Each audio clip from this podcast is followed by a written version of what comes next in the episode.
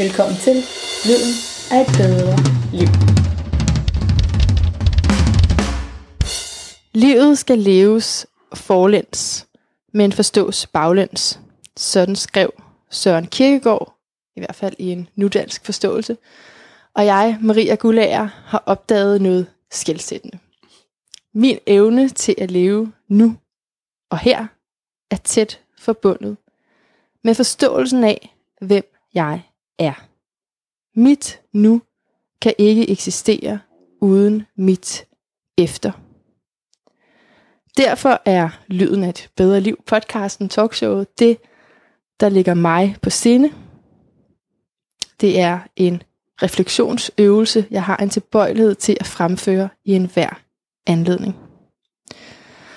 Og udsendelsen i dag er så en mindre tro kopi af podcasten Min Lille Hassan, som min gæst i dag er skaberen af.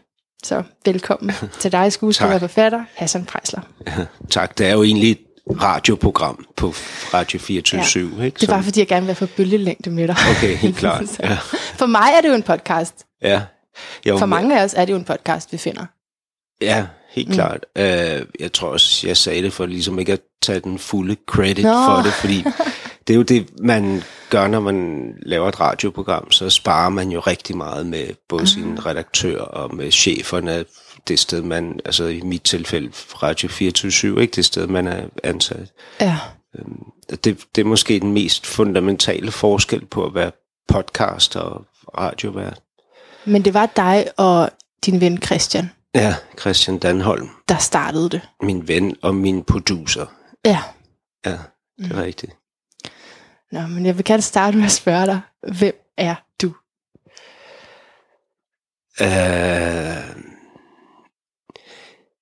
ja, det kunne jeg jo have tænkt mig til, at du ville spørge mig om. Nu får jeg jo tilbage min egen medicin.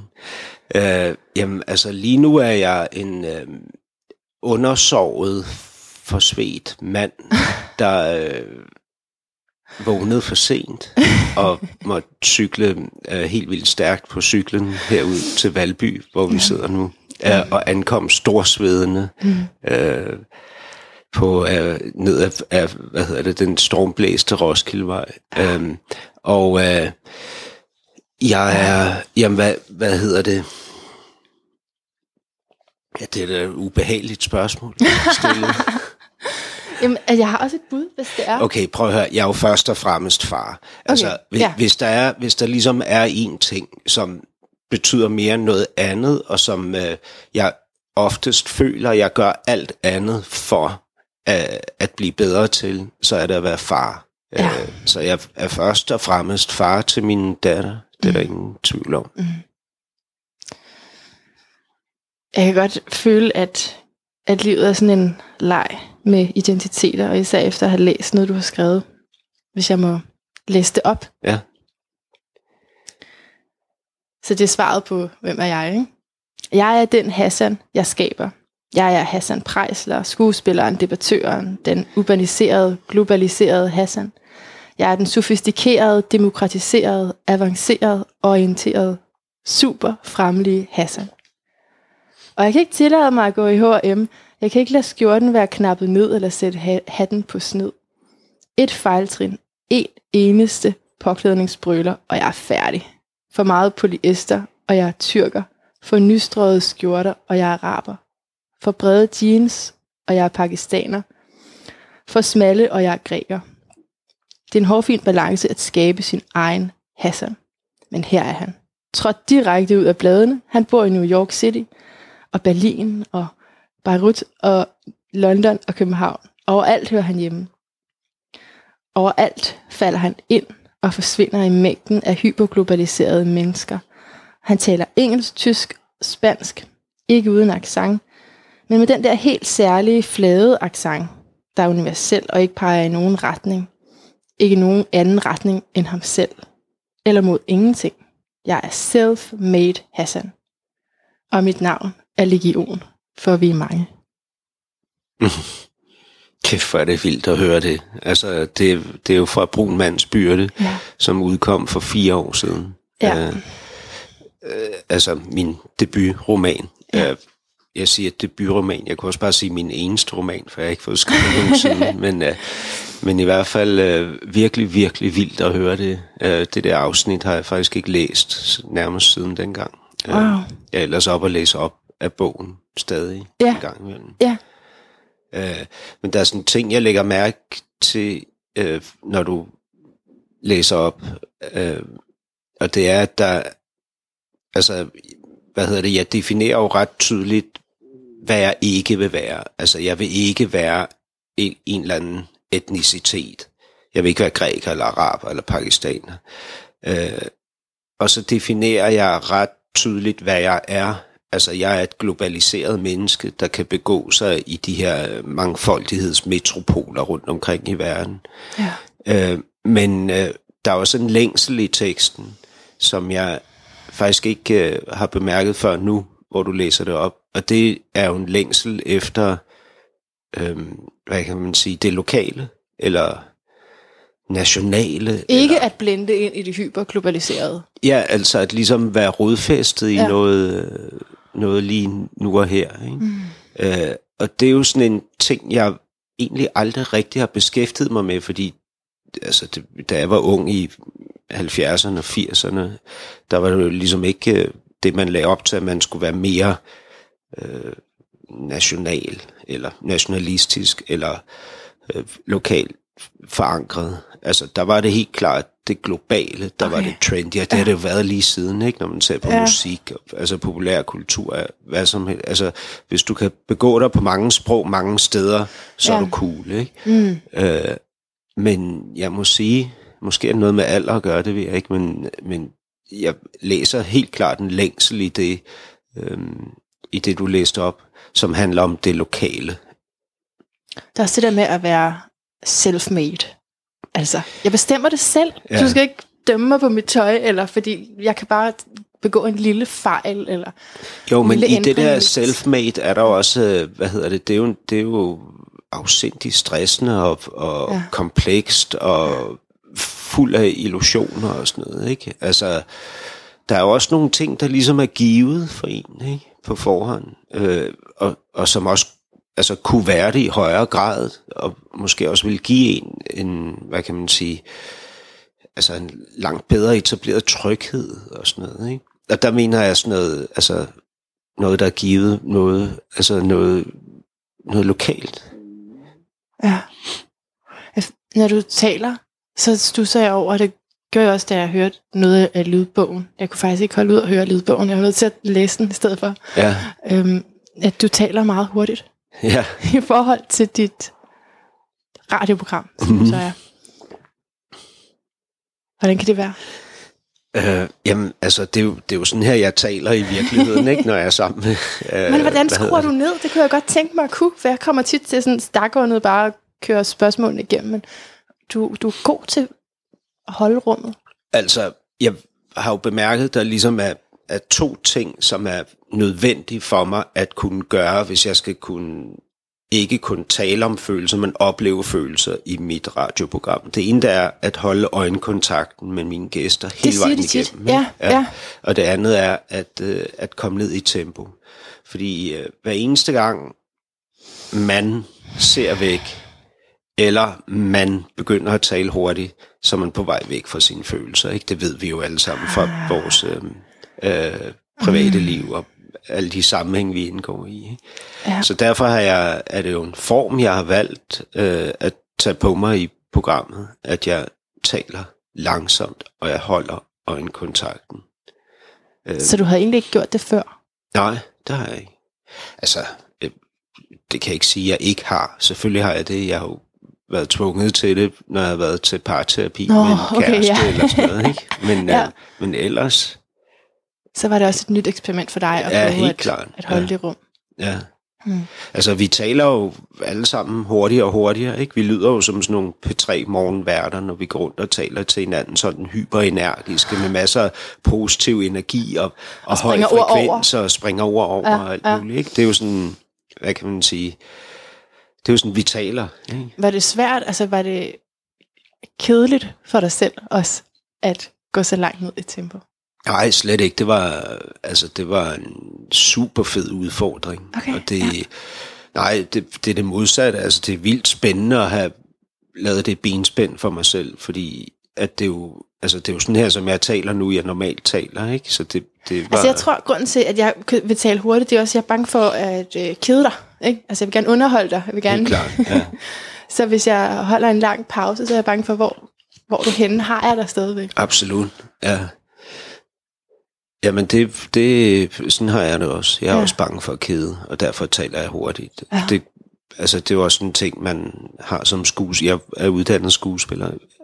At man, når man står på scenen, når man begynder at mærke den der frygt for, at publikum keder sig, så er der en tendens til for alle os skuespillere, vi panikker, ikke? Og når vi panikker, begynder vi at tale hurtigere og højere.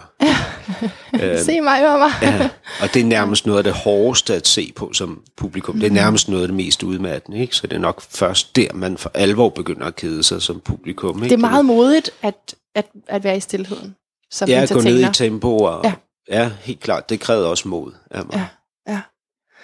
Og så krævede det jo mod at gå ind i alle de her følelser og, og tale fra et sårbart sted, som var en del af, af setup'et. Ja, Både ja, selvfølgelig kræver det mod. Ja. Altså, ja, helt klart. Men man skal også være klar over, at jeg har jo magten i programmet, ikke? Altså, det er jo ja. mig, der hele tiden beslutter, hvor langt jeg vil gå, og på hvilke områder. Men du har ikke? godt nok også fået modstand, altså på nogle af dem. Ja. synes jeg, der er også ja. nogen, der har slået tilbage, eller sådan. Helt vildt, ja. Altså, ja. og enten har spurgt ind, eller ikke har været gået med på dine præmisser. Ja. Ja, det er rigtigt. Så ja, du har jo også risikeret lidt, trods alt. Ja, jeg har også mistet venner med, og fået nye og sådan. Ikke? Ja, okay. Øhm. Det er det, der sker, når man åbner op, måske. Ja, altså, det, det er jo svært at sige, hvad det er, ikke? Fordi ja. de venner, jeg har mistet, vil sige, at, at jeg er gået over stregen, og det kan man ikke være bekendt og sådan noget, ikke?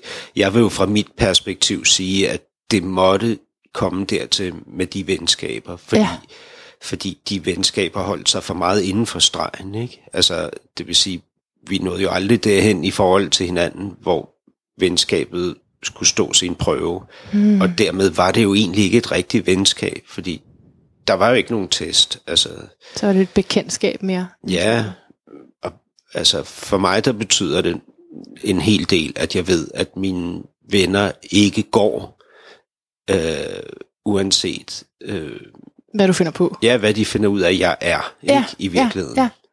Kan jo sagtens øh, komme til at overskride grænser for det at vide og sådan noget, men, men det der med at blive forladt for det, man er, er en god ven. Det, det, og det er det strengeste. Ja, det synes jeg ikke er fedt. Nej. Du er også blevet kritiseret for, at, jeg tror måske også selv, du har sagt det flere gange, at det var meget egocentreret, hele projektet. Mm. Altså, nu vil jeg ikke modsige dig, men det synes jeg faktisk ikke. Altså det er jo selvfølgelig, jeg synes det har været, øh, altså navlepillene, det er også nedladende, ikke? Altså det der med at, at se indad, det har jo en pointe, og det har mm. et budskab til omverdenen. Ja, altså jeg, jeg ville jo ikke have gjort det, altså så skulle jeg jo være øh, psykopat, ikke? hvis jeg alene gjorde det for at pille min navle. Ja, ikke? Det er jo nej, klart, jeg har jo en, altså, jeg, der er jo noget, jeg tror på med det program. Øh, og, og det, jeg tror på, kræver, øh, hvad hedder det, altså en eller anden form for, for at grave i sig selv, ikke? For, ja. for at nå frem til en mere ærlig kontakt til andre mennesker. Mænd, ja. mænd var det jo i første omgang, ikke? Ja, men andre ja. mennesker. Øh, og det er jo det, det handler om for mig. Altså, øh, jeg synes, øh, altså, der er, jo, der er jo rigtig, jeg, jeg er jo i virkeligheden kunstner, ikke journalist, ikke? Jeg beskæftiger mig med at spille Jeg har, jeg har teater præsentationen og, og streget over en hel masse, hvad jeg skulle præsentere dig ja. som. Kunstner var en af dem. Jeg vidste ikke lige om... Ja, ja altså det er jo ja. det, jeg arbejder med kunst, ja. ikke? Som, både som skuespiller, som forfatter, som dramatiker. Altså det med at lave et radioprogram, det er jo i virkeligheden et, et altså en journalistisk disciplin, tror jeg, oprindeligt. Ikke? Så det, det er jo ikke, altså det ligger mig jo ikke nært at gøre det på den måde. Jeg bliver nødt til at gøre det ud fra et kunstnerisk Det perspektiv. er det, der er så ikke? fantastisk. Og, og i kunsten siger man jo, at øh, altså Per Kirkeby, maleren, han siger for eksempel, om alt det, der ikke er privat, bør man tige stille. Altså, ja, ja. tal om det, der er privat. Ikke? Ja, Mal det, der er privat. Lav musik om det, der er privat. Øh, skriv om det, der er privat. Ja. Øhm, forfatteren Salman Rushdie siger, at, øh, at enhver god forfatter øh, leger, spiller komplekse spil med det autobiografiske. Ikke? At, at man, han sammenligner det også med at være tyrefægter og, og at danse med en tyr. Ikke? Og den tyr er jo en selv. Ikke? Øh, og det, altså, det er der, jeg er nødt til at gå hen. Altså, mm. fordi det er det eneste sted, jeg kan mærke, at det bliver øh, elektrisk. Altså, at der ligesom opstår noget, en eller anden kraft eller energi for mig. Det, det er der, hvor jeg har mig selv i spil. Jeg synes, det er det, der gør det vedkommende. Altså sådan, Ja. netop det er det, der gør det vedkommende for Jamen, det er jeg glad for, du synes. Ja. Altså, det er jo også det, der er mit håb. Ikke? Ja. Og når folk misforstår det, så bliver jeg jo ked af det. Det er jo klart. Jamen, altså uden at sammenligne mig med dig, så, øh, så er, har det her projekt også været meget med det. Og de reaktioner er, jeg har også tendens til at lade mig øh, f- få øje med vinden, eller ligesom flagre med, hvad nu end folk lige siger, for så t- bagefter at komme tilbage til det, jeg kan mærke er rigtigt. Ikke? Men, men en af de reaktioner, jeg jo kan få, er, er du nu sikker på, at du, du er klar til at, til at gøre det her, hvis når ikke du er helt i orden i dig selv, og når ikke du hviler nok i dig selv. Ja. Men for mig har det netop været præmissen, at siger, prøv at høre, jeg lever ikke øh, et, et bedre liv, jeg lever ikke lige så godt, som jeg gerne ville. Hvordan Mm. gør jeg? Ikke? Det er sådan noget af det, der ligger i, i mit grundspørgsmål. Hvordan gør jeg Mm. det bedst muligt, det her liv? Mm. Og så synes jeg, det giver mening, at det er mig, der spørger, når det er mig, der ikke har styr på det. Men jeg, jeg synes jo også, øh, og det ved jeg ikke, om du også oplever, men jeg synes også, der er en stor styrke i at kunne stå i forvirringen. Altså mm. ikke at behøve at arrangere sit liv, øh, eller maskere sit liv, øh, men altså kunne stå med, med den der, i, midt i den der øh, forvirring, og at kunne håndtere det. Altså det synes jeg, der er det stærkeste, altså at smerte og hvad hedder det, tvivl og angst og alle de der ting blander sig ind i det, og man behøver ikke at pakke det væk. Man kan godt bære det, og så stadig fungere. Ikke? Det ja. synes jeg, der er det, altså mennesker, der kan det, det er da dem, jeg ser op til. Jeg har set, altså, der er jo milliarder af mennesker, der kan finde ud af at pakke deres øh, følelser væk og lade ja. Som om alt er fint. Ja. Det er jo ikke svært. Øh, og så er der også mennesker, der kan give sig hen til deres følelser og, hvad hedder det, øh, øh, brække sig ud over verden med de følelser. Det er heller ikke svært. Altså det svære jo er at stå i orkanen øh, og mærke alt det, man mærker, og, og kunne være der alligevel. Ja, og, og turde tale om det, så, men, men hvornår går det så over og er for meget? Fordi jeg har jo også altså, fået at vide, det, det er følelsesporno, eller sådan en terapisession for mig Okay. selv. Ja. og det er det måske også lidt, og så bliver jeg sådan helt i tvivl. Hvad er det overhovedet, jeg laver? Jeg ved det ikke. Så har jeg ikke nogen programchefer til, at- til at rette mig til, eller til at fortælle mig, hvad, hvad det nu er, jeg laver. Det er bare mig selv. Ja, eller til at sige, hold fast. Ja. Det, er jo, det er jo måske i virkeligheden det, øh, en god redaktør, en god programchef gør, det er, at de siger, øh, du må endelig ikke lave noget om. Det er helt vildt interessant, det projekt, du har gang i. Ikke? Åh, det er godt. Er, det ikke, er det ikke fedt? Jo, det er Ja. ja. faktisk meget fedt. Altså, og så kan de jo justere rent teknisk, men det er jo detaljer, ikke? Det, det, altså, det, den, det store er jo at få støtte til sine projekter, altså til at folde sig ud øh, som mennesker, som nu kalder jeg det kunstner, men det kan jo være hvad som helst. Bestemt, ja. Har det ændret relationen til dig selv? Altså, nu har vi talt lidt om identitet. Øh, at du har eksponeret så meget af dit følelsesliv. Altså, øhm,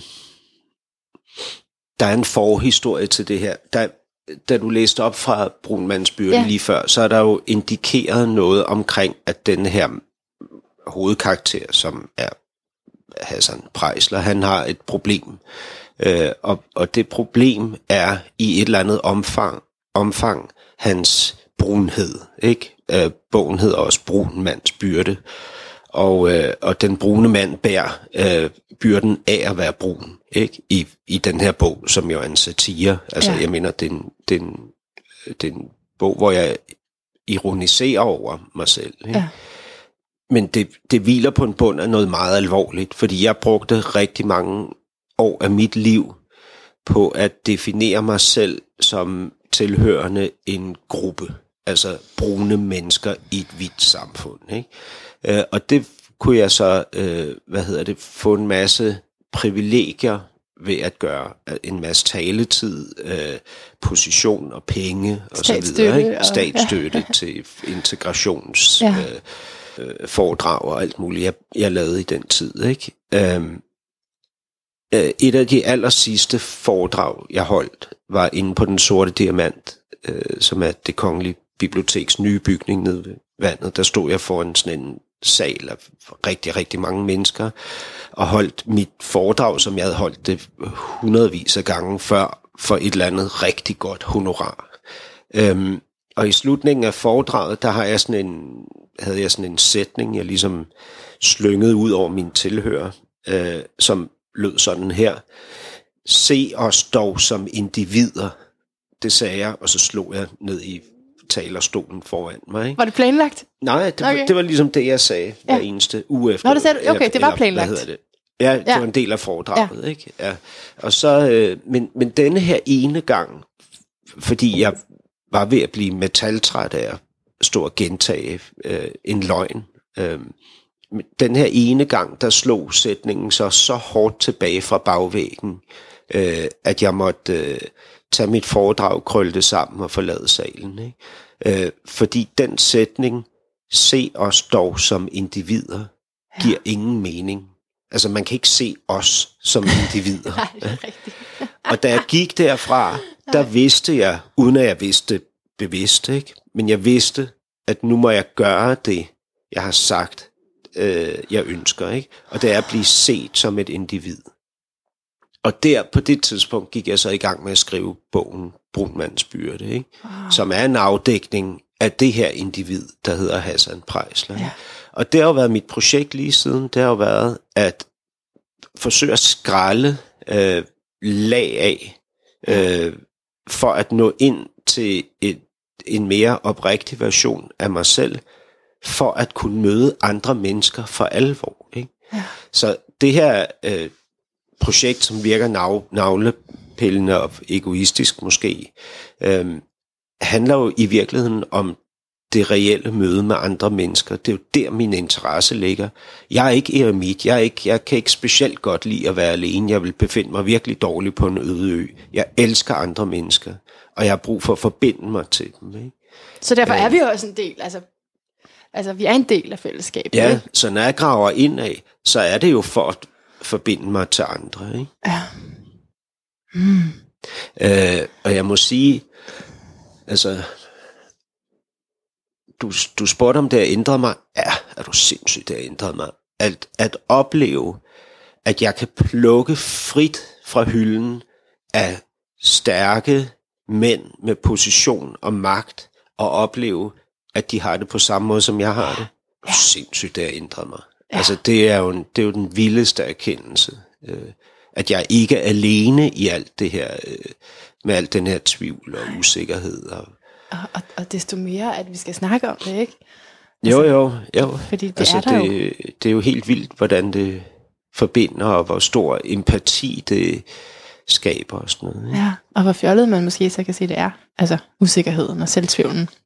Ja, altså, eller, ikke... eller maskespillet er i hvert fald fjollet, ja, ikke? Ja. synes jeg. Ja, men også, at, at man behøver ikke at føle sig lille. Altså, Nej. Og selv det, man virkelig ser op til, også kan have den følelse. Ja. At det er ikke sådan personligt, det er bare, nu, det er bare menneskelige følelser.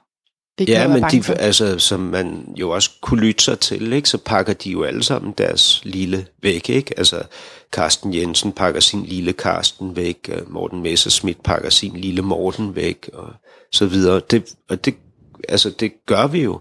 Og det er jo på en måde synd og skam, ikke? Altså, fordi det...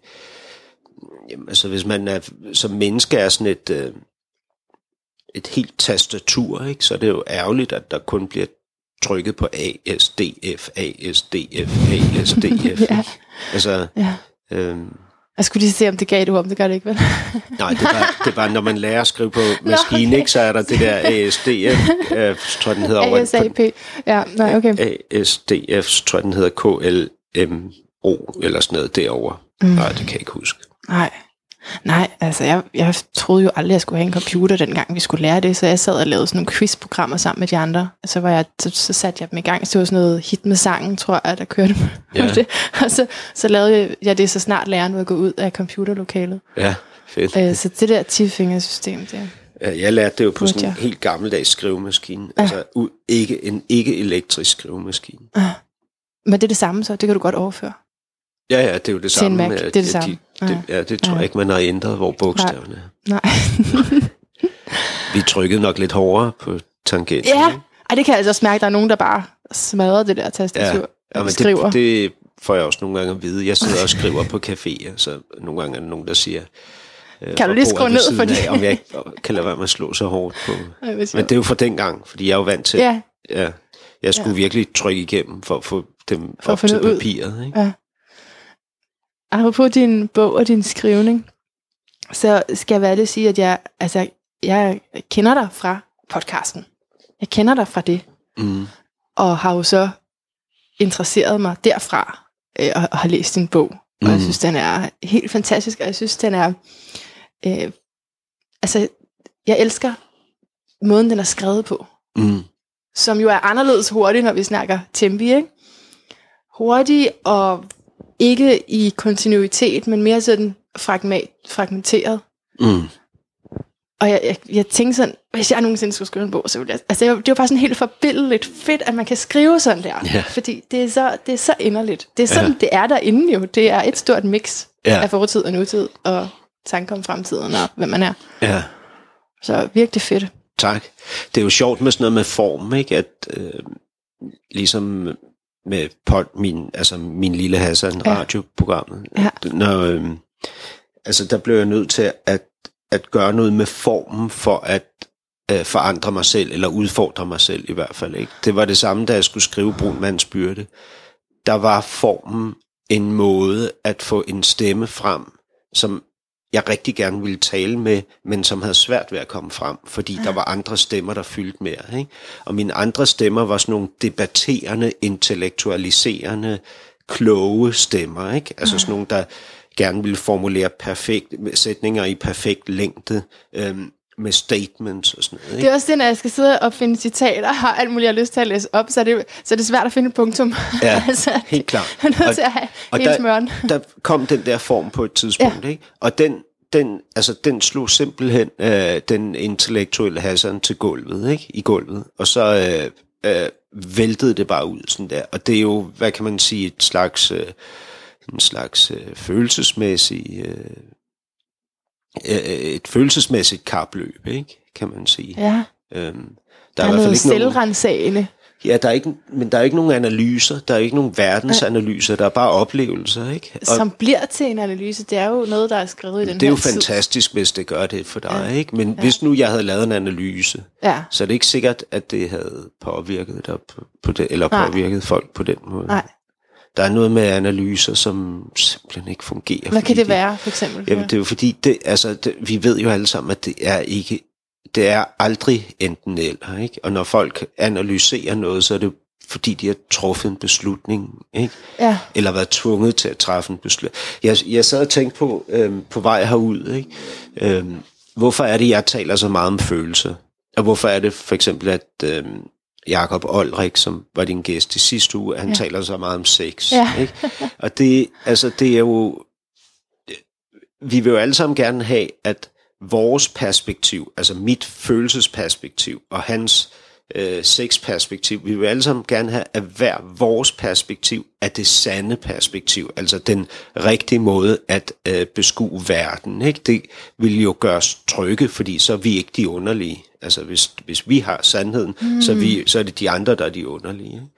Men det er jo bare perspektiver, de er jo opstået på et eller andet tidspunkt. Ikke? Ja. Altså, øh, Jakob Olrik har på et eller andet enten haft nogle tidlige oplevelser i sit liv, som gør, at han er fokuseret på sex, eller også så har han oplevet senere i sit liv, at det gav ham stor øh, tilfredsstillelse, eller op, opmærksomhed, eller kærlighed, eller hvad, hvad man skal kalde det. Og lige sådan med mig, ikke? jeg har haft nogle, enten haft nogle tidlige oplevelser, som gør, at jeg er overfokuseret på følelser, eller også har jeg senere i mit liv oplevet, at det var noget, jeg var god til, og dermed blev jeg elsket for, for det. Ikke? Mm.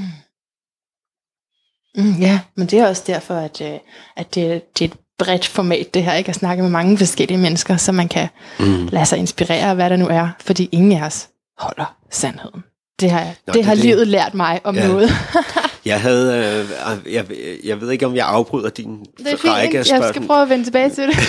jeg havde på et tidspunkt en kæreste, som var, hun var flamenco-danser, vi var sammen i mange år. Fantastisk uh. pige. Uh. Øh, men hun øh, blev, øh, øh, hvad hedder det, skadet i sin knæ øh, fordi det er hårdt at danse flamenco. Ja. Og så begyndte hun at dyrke yoga, ja. øh, og det gjorde hun af altså det her var den primære årsag, men hun rejste også meget til Indien og var meget optaget af filosofien right. og sådan noget. Dyrkede yoga intenst og blev virkelig god til det, og er nu yoga, altså underviser både i flamenco og yoga rundt okay. omkring i verden. Ikke? Virkelig, virkelig dygtig. Uh, men på et tidspunkt uh, læ- læste jeg et eller andet sted, at der var sådan en, en yoga guru, eller en, der havde beskæftiget sig med yoga hele sit liv, der var havde sat sig for at skrive en bog om yogaens oprindelse. Og så øh, var han begyndt at forske i det, øhm, og så fandt han ud af, at yogaen, sådan som vi dyrker den i Vesten, er ikke ret gammel. Den er opfundet i 1930'erne af en dansker, som sidenhen blev nazist. Eller som i hvert fald havde nazisti, nazistiske tendenser. Oh, nej. Ja. Så alle de der mm. positioner, altså med armene og du ved, jeg ja. ved ikke, hvad de hedder, men... Ah, sådan også. Det, det er i virkeligheden gamle danske gymnastikpositioner, ja. som så er bragt sammen med et, øh, et fjernøstligt øh, filosofisk program. Ikke? Jeg tør slet ikke kommentere på det der, for der er den vildeste debat om, hvor ja, det præcis klart. det er, det ja. stammer fra. Ikke? Jamen, jeg kan bare, det jeg vil sige, det var, at øh, da jeg nævnte det her for hende, ja. der kom jeg til at pille ved hendes øh, sandhed. Ikke? Verdenssyn. Ja. Ja, ja, og, øh, ja. og hun blev virkelig, virkelig vred. Ja. Ikke? Øh, og det er jo det, man gør. Jeg bliver også virkelig, virkelig vred, også når folk siger, at det, at det er at, hvad hedder det, dumt, eller at det ikke har nogen funktion at tale om følelser. Og sådan noget, ikke? Ja, om der er forskel på, hvad man, altså det der med, hvis man lige pludselig taler om et emne, som der er en, der ved rigtig meget om, og så kommer man ind, hey, jeg har hørt lige detektor, at ja. altså, det er også Nå, bare, ja. lidt, det er også bare lidt belastende, ja, hvis man prøver at gøre sig klog på et emne, som ja. en anden har beskæftiget sig mere med. Ja. Mm. Nå, det var det der med sandheder. Ja. Var det ikke det? Jo. I flertal, det er jo også måske selvimodsigende. Nej, det tror jeg ikke. Er det ikke sådan? Jamen det ved jeg ikke. Det er fordi, jeg, jeg er jo totalt præget af at være opvokset med, at der er en sandhed. Altså det er det, det, jeg har tænkt i flest af mine år. Ja. Sandheden. Ja. Så jeg skal også lige vende Hvad er den? Jamen den kender jeg ikke længere. Den har jeg til afstand fra sandheden. Okay, hvad var den? Jamen jeg har, jeg har opvokset i øh, kristne tro. Ja. I luthersk mission og indre mission og sidenhen frikirke. Ja. Men alle sammen øh, altså, har, har det været dogmatisk og øh, det, det, det er det her, vi tror på. Egentlig. Hvordan var det? Hvad var hvad? At, Nej, hvordan var det at leve med en sandhed? Jamen, det gjorde mig enormt tryg. Ja, det er det. Det gjorde mig enormt tryg, fordi jeg, jeg kommer også fra en dysfunktionel familie, så det har da helt sikkert givet mig noget samhørighed, noget, noget tilknytning, og det, og det, det var det, jeg hele tiden skulle prøve, at lige meget hvad jeg gjorde, så var der sådan en undertone af, du skal også lige tro på det her. Eller ja. jeg vil rigtig gerne have dig med i kirke. Eller kom og, kom og mød vores fællesskab. Prøv at se, hvad det er. Prøv at se, hvor seje de er. Og de, de ser slet ikke ud, som du tror og sådan noget. Ja. Det er også meget moderne i dag. Så. Ja. Men jeg kan, jeg, kan ikke, jeg kan ikke tro på det længere. Altså, der, der er simpelthen sket noget inde i mig. Ja. Ja.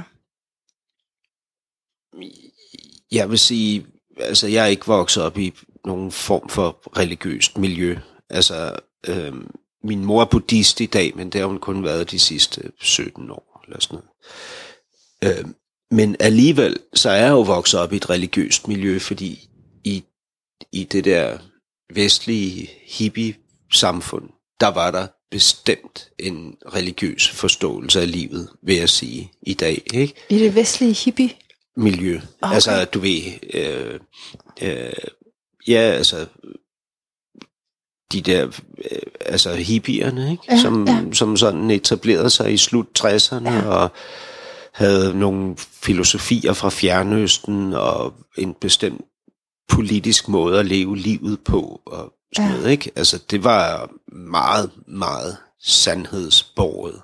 Altså, der var bestemt øh, en sandhed og en usandhed. En, ikke? en kultur bærer vel en sandhedsforståelse eller et, et verdensbillede med sig. Ja, altså jeg synes, øh, de var lige så fanatiske som øh, meget religiøse mennesker Ja. er. Øh, altså, så jeg, jeg, jeg synes ikke, at, at sådan noget der, det ligesom at det begrænser sig til religiøse miljøer. Jeg tror, Nej, det findes nej. i virkelig, virkelig mange miljøer. Ikke? Absolut. Ja. Ja. Og, jeg, og jeg skal også hele tiden passe på ikke at rende ind i det, fordi jeg tror også, jeg er nu sådan programmeret til Ja, at, at vende mig til, at der er nogle dogmer og en troslærer. ja, Så, så jeg kan godt sådan lige pludselig, når jeg står i et miljø, hov, er det her, nu skal jeg passe på, ikke? Og har helt øh, modstand på øh, sådan noget som network marketing for eksempel. Ved ikke, ja, om du kender, men der er også Nej. noget med nogle fællesskaber, og, og man, man sælger igennem sit netværk. Ja, helt klart. Øh, Der Ja, er nogle tendenser, jeg kan genkende, og som er meget forskrækket for. ja. Ja. ja. Flere kommentarer, eller skal vi, kan vi komme tilbage på sporet? Ja, helt Jeg, klart. Lad os komme jeg, tilbage jeg, på følger, sporet. jeg følger bare dig. Men, men, men det var tilbage til, da jeg spurgte til, til din bog. Så øh, jeg komplementerede den, og så vil jeg så også sige, at øh, det er sådan en sandwich, du ved, det gode først. Og så, nej, men, men øh, der, der var nogle elementer i den, jeg ikke kunne holde ud og læse. Ja, hvad var jeg det? sprang lidt om. Det, det ved jeg jo ikke, for jeg læste det ikke. Nej, okay. så ja, det var sådan hurtigt. Det var, det var, når det blev meget groft. Der var nogle, der var nogle meget grove ting. Ja. Altså groft over for andre, tænk- eller? Jamen, øhm, jamen for eksempel, for eksempel der, hvor du står med nogle venner, og så, og så pludselig så har de sådan en nazist-type med. Ja. Og, så, og der er også toilettet, det er det værste. Jeg kan næsten ikke tale om det. Hvad, hvad, Jamen, hvad det var, det var dig, der, der var bødlen. Der, toilettet. Med Kamal? Ja, Ja, der, der er en af dine venner, som er på toilettet. Ja, Og så ydmyger I ham ved at åbne døren. Og, ja. og jeg kunne næsten ikke læse det. Nej, Jeg synes, det var, det var meget ubehageligt. ja. Ja, helt klart. Når du går ud og, og åbner op om, hvem du er, så har jeg tænkt på, om, om det også er sådan en, en forsvarsmekanisme. Sådan en, se, se lige, hvad jeg har gjort. Øh, altså, jeg har gjort det nogle ti- de, tidlige datingår, ikke? Så sagde jeg sådan, og jeg ser, ikke, jeg ser slet ikke særlig godt ud. Eller, altså sådan ligesom komme med, med noget først, som var dårligt. Ja, afvæbnende på en eller anden måde. Og så når man mødtes, så, nå ej, du er da rigtig fin. Kan du følge mig i den øh, tankestrøm der? At, at når du lægger det der ud, som er så brutalt, og man tænker, nej, nej, nej. Men, men så fordi du siger det, så er man nødt til at tilgive dig for det. ja. Nu ved jeg ikke, om det er rigtigt, for der er også noget af det, som var fiktion, måske, af det, du har skrevet. Altså, ja, jeg, jeg prøver at forstå spørgsmålet. altså, er det sådan noget med, er det ligesom sådan noget med, hvis man skildrer sig selv, så beskidt som man er, så kan folk ikke blive skuffet? Eller, Ja, eller, ja det tænker jeg. Altså, øh,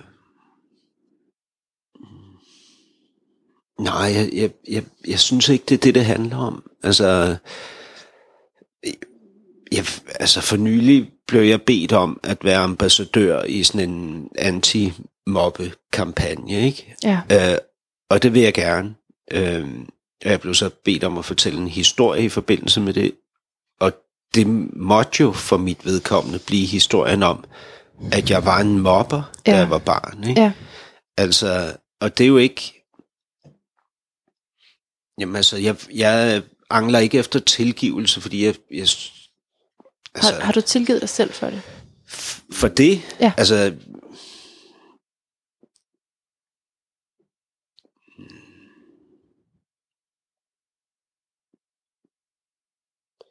Altså, jeg, jeg synes, det kan jo komme til at lyde øh, frygteligt det her, men jeg synes, jeg er ret god til at holde af mig selv i datid. Altså, jeg har svært ved at holde af mig selv i nutid. Ikke? Når der er lidt Hmm. afstand til mig selv i tid, så kan jeg godt sige, shit mand, det forstår jeg godt, at du kom til at gøre. Ikke? Mm. Øhm, og det betyder ikke, at det er i orden. Det betyder ikke, at man, skal, at man ikke skal reparere. Det betyder ikke, at man ikke skal lære det, man ser og sådan noget. Øh, Det, det er slet ikke det, jeg siger. Altså, det, er, er rigtig det, jeg siger, Det det, der- er, det, jeg kom når, til at gøre. Når jeg ser mig selv, Hassan, 10 ja. år gammel, Ja. så ved jeg jo godt, hvor redselslagen jeg var. Altså, jeg sov aldrig om natten. Jeg var pisse hammerne bange for at være til. Ikke? Og min måde at overleve på, det var ved at gå over i skolen, og så sørge for, at de andre var mere bange for mig, end jeg var for livet. Ikke? Fordi, oh. fordi sådan kunne jeg holde øh, smerten fra livet i de øh, 6-7 timer, vi var i skole. Ikke? Øh, og det var, det var en overlevelsesmekanisme. Øh, elendig, fordi den gjorde ikke nogen godt. Mm. Øh, og jeg er lykkelig for, at jeg havde gode lærere, der greb ind, og greb ind på den rigtige måde, og forstod at se mig, og få, få mig foldet ud, og, og fik lukket op for, at jeg begyndte at spille teater og skrive, og sådan noget, øh, allerede dengang. Det var Men- faktisk noget af det, der hjalp dig ud. Ja, ja, helt klart. Rolle. Ja, Okay. altså jeg fandt ud af, at jeg var god til at skrive, og jeg var god til at stå på en scene. Ikke? Det hjælper, når man er god til noget. Ja, og jeg, og jeg kunne få noget ud, ikke? Ja, Øh, ja, ja. Udtryk dig. ja. Ja. Øhm, Det, men det er jo ja. en del af at være menneske, det er jo Ja. også at være frygtelig. Altså, Ja. og når jeg, altså jeg, jeg synes i virkeligheden, det mest skræmmende, det er, når jeg møder mennesker, der siger om sig selv, at de ikke har nogen mørke sider. Altså, Jamen helt sikkert. Det var også, jeg havde virkelig- svært ved at virkelig formulere angst, spørgsmålet, ikke? fordi det ramte mig. Jeg er selv blevet mobbet i alle mine folkeskoleår. Ja. og der har også været toiletsituationer, så jeg fik bare sådan en flashback til, og jeg, og jeg kunne næsten ikke læse de der, Det er de der frygtelige ting. Ja. Øh, så, så jeg har tænkt på det som sådan en, en, en syndsbekendelse på en måde. ja, Og den laver man jo med det formål at blive tilgivet. ja. Men det har Altså, du har den- så tilgivet dig selv jo. Den tilgivelse, jeg skulle have fra Kamal, den har jeg fået fra ham ved at tale med ham om det, ikke? Ja. Altså, øh, jeg mødtes med ham til sådan en reunion, hvor jeg satte mig ved siden af ham til middagen og fik snakket en hel aften om, hvor vi er i livet og børn og alt sådan noget. Og så gik vi udenfor på et tidspunkt, og så sagde jeg til ham, Kamal, jeg er simpelthen så ked af de ting, jeg gjorde mod dig, da vi var børn. Øh, og så sagde han, øh, men Hassan, vi var jo bare børn. Altså, jeg har selv børn. Jeg ser, hvordan børn er over for hinanden, og jeg ser, hvorfor de er det. Ja, Øh, ja, ja. Var det ham, der døde kort efter? ja, Var det det? ja. Mm, ja, det var godt at få den forbedring. Ja. Og det, sådan har det været med flere andre fra min klasse dengang, Mm. ikke? som jeg, måtte, jeg har måttet tale, eller har haft lyst til at Men tale det, med om det er jo der, også, ikke? altså fordi, så er, det, så er vi tilbage til det der med, med nutid og, og fortid, og, fordi det er jo ikke dig i dag, der har gjort det. Det er den, det er den tidlige, ikke? Som du siger, den, den 10-årige og dybt frustrerede Hassan. Hvis jeg skulle gå tilbage til alle dem, altså alle de fejl, jeg har lavet, hold nu op, Mm. Så ville det jo bare være en Ja, og spørgsmålet er jo også, hvor, hvor, hvor meget man ligesom kan pine og plage Ja. mennesker fra sin fortid med Ja, ja. ens behov for... for Ja, det er ikke sikkert, de overgår det. men der har der været, vil jeg sige, for mig nogle kærester, jeg har haft brug for at opsøge, ikke? Og sige, prøv at Okay. høre, jeg er simpelthen så ked af øh, det, jeg gjorde på det tidspunkt. Jeg var, altså, jeg var skræmt fra vid og sans, eller jeg var, øh, jeg turde ikke, eller hvad det nu end er, ikke? Jeg skulle sige, det har jeg gjort med nogen. Øhm, men det er jo også noget med, altså, det er, jo, det er jo forholdsvis nemt at se sig selv i et perspektiv, når der er gået noget tid. Ikke? Jeg synes, det jeg gerne vil blive bedre og bedre til, det er, at øhm, min evne til at se mig selv nærmer mig min nutid mere Ja, og mere. Ikke? jo. Altså sådan, så jeg, Så man griber det i Ja. øjeblikket. sådan, så når jeg overfor en kæreste i dag handler i panik, Ja. at jeg så kan se det, ikke? Ja. frem for at jeg skal komme til hende om fem år og sige, øh, dengang der handlede jeg i panik. Ikke? Ja, det er jo det, er jo det vi gerne vil. Ja, At leve efter vores ideal, ikke? Ja, vores værdier. ja, Og, og i forhold til, til kærester, der har du også talt om i podcasten flere gange, at, at du kunne have svært ved at besinde dig. Øh, og, og, i, og i bogen skriver du også, jeg føler, at jeg har ved en hel masse om dig. øhm, og har svært ved at styre dit temperament. ja, Det skræmte mig også. Det Ja. skræmmer mig rigtig meget. Jeg kan, jeg kan næsten ikke klare, når, når nogen bliver vrede. ja, Altså jeg bliver så bange, og jeg ved godt, at vreden og, og råb, altså det at, at skrige og råbe af hinanden, det er, det er afmagt. Men for mig føles det som et overgreb, og jeg blev bange. mm. Altså, det har jeg jo oplevet mange gange, at, øh, at stå over for en kæreste, altså en, en kvinde, og være vred, og så opleve hendes øh, frygt. Ikke? Øh, det, det er forfærdeligt. Altså, det, det er slet ikke det, jeg har lyst til. Mm. Altså, øh, ja, det kan godt være, det kan godt være, at mænd på overfladen råber for at dominere, for at undgå nogle bestemte følelser. Det kan godt være. Men der er noget, noget andet, som er, er langt mere centralt i det vredes udbrud, ikke? Og det er jo, øh, hvad hedder det, at man skriger jo på hjælp, ikke? Mm. Altså, mm. det er der jo ingen tvivl om. Og det, det, det, jeg har allermest lyst til at blive mødt af, når jeg er vred, det er jo, altså, øh, at, at, at den person, der står over for mig, kan se ind bag det. Ja. Det, det er det, jeg har allermest lyst til, ikke? Så faktisk ikke lade sig skræmme. Ja, helt klart.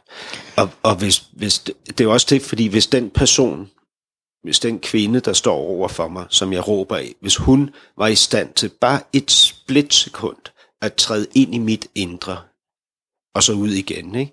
så ville hun have set for altid, hvor ufarlig jeg er. Mm. Ikke? Ja. Fordi jeg er ikke farlig. Nej. Altså, fordi derinde, derinde, når jeg råber, ikke? Ja. der er bare en lille dreng. Ja. Men det er også det, hvad er, hvad er frygten for? Fordi jeg tænker, at frygten for mig er egentlig også, at du, at du bare gør det lige om lidt. Så egentlig ikke kun i det, når du råber, men at du lige om lidt skal eksplodere, ved Ja. at jeg gør en eller anden ting. Så, så jeg bliver opmærksom på alle mine bevægelser og handlinger, ikke? hvis, hvis, hvis jeg kendte dig godt, og hvis du, du havde tendens til at blive sur. Ja, Så vil jeg blive sådan helt øh, over selvbevidst og, og indskrænke mig selv, fordi for at det der reaktion ikke skulle komme.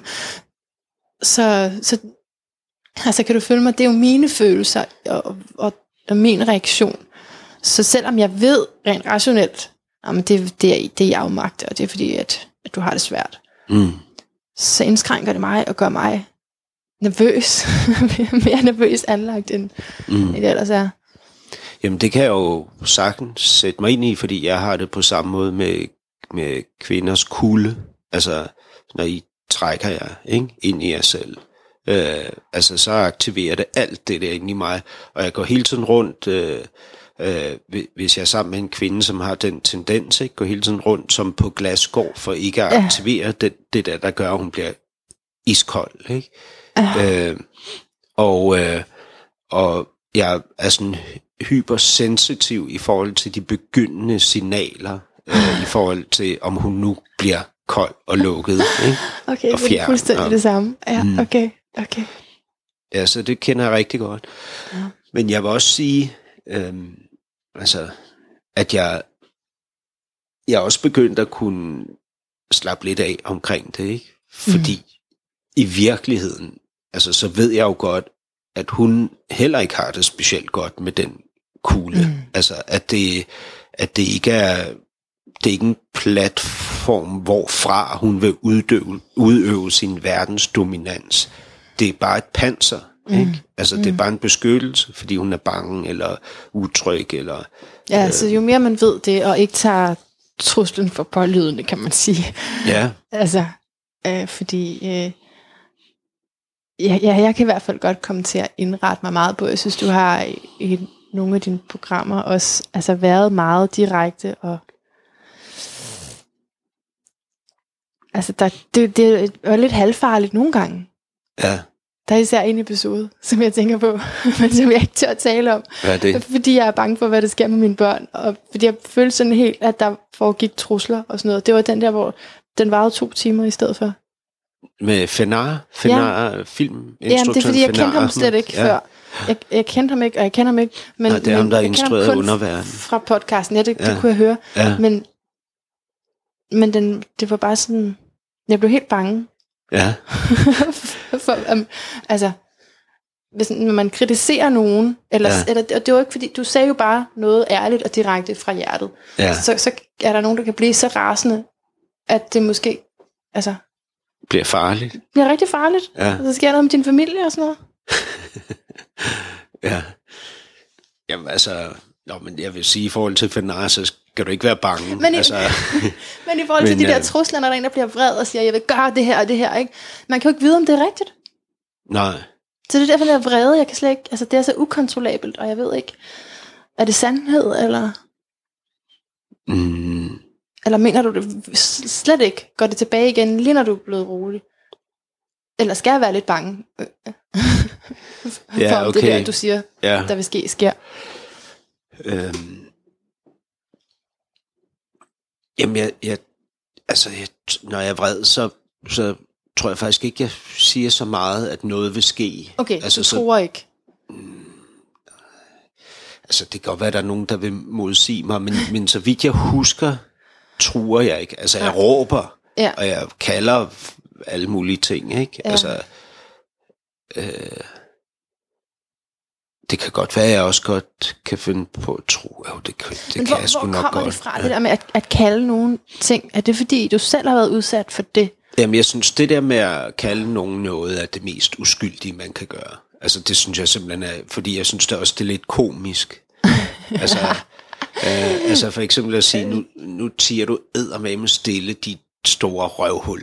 Altså at Ja. sige det til sin kæreste, det Ja. synes jeg faktisk er, er Ja, ja det er lidt, det er lidt smør sjovt. ja, det er det. Ja, ikke? ja, ja. Og man kan også sige værre ting, som måske har svært ved at komme tilbage Ja. ind igen. Altså, jeg synes, det der, det der med at råbe noget og kalde hinanden ting og sådan Ja. noget, så længe det ikke er foran børn, Ja.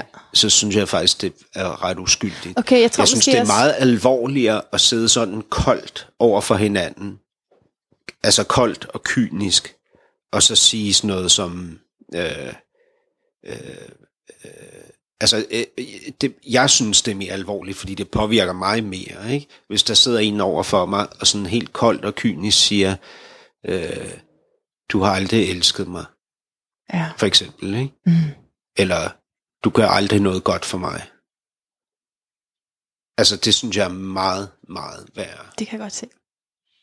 Men det er jo fordi, vi trækker jo på forskellige Ja, ting. jeg tror også, det er fordi, at når du siger det der med ikke, ikke for en børn, altså øh, for mig hænger det sammen med, da jeg blev råbt af som barn, så måske det, mm. altså, Ja, fordi jeg, jeg føler, at det har så stor en effekt, det var fordi, jeg var barn. ja. Ja, Måske bliver jeg slet ikke så bange i dag, hvis du skulle råbe. Men alligevel er det noget, der er noget i mig, der vil hele tiden søge at, at undgå, ikke bare vreden, men, og det er noget, jeg også gerne vil tale med dig om i forhold til anerkendelse. Fordi jeg vil også gøre rigtig meget for, at, ja, at, at der ikke er nogen som helst øh, slinger i valsen. Jeg vil ikke have, at, at der er noget, du kan udsætte på mig i, i vores relation. Nu har jeg lige jeg har lidt et eksempel fra i går. Jeg har lige lukket en yogavirksomhed, og har skulle betale øh, de, de klippekort tilbage, som folk har købt gennem det sidste halvår, fordi de gælder det her halvår. Og der har været rigtig meget bøvl med det. Hvor meget er det nu, jeg skylder, ikke? ja. Og, øh, og så var der en i går, som jeg ellers havde skrevet til, at, øh, at der ikke var mere, altså øh, der var ikke noget, jeg havde ikke set, at hun havde flere klip tilbage, og så skriver hun noget med, at hun var fuldstændig målløs over mig, over min besked. Og jeg, nåede ikke, jeg, jeg læser ikke andet, end jeg er målløs over din besked, og så læser jeg kontonummeret, og så skynder hun mig at betale. Altså ja. fordi jeg, så jeg lader mig også enormt meget styre af, at jeg vil ikke have, at der er andre, der, der bliver vrede. Ja. Altså, det er nok det, jeg hæft, hæng, hænger det op på, altså sætter det sammen med. ja. Men det handler også om, at, at jeg vil fremstå som et, et godt menneske. ja. Hvordan har du oplevet at være afhængig af andre menneskers anerkendelse, nu hvor du har gået ud og talt rigtig åbent om dit eget liv?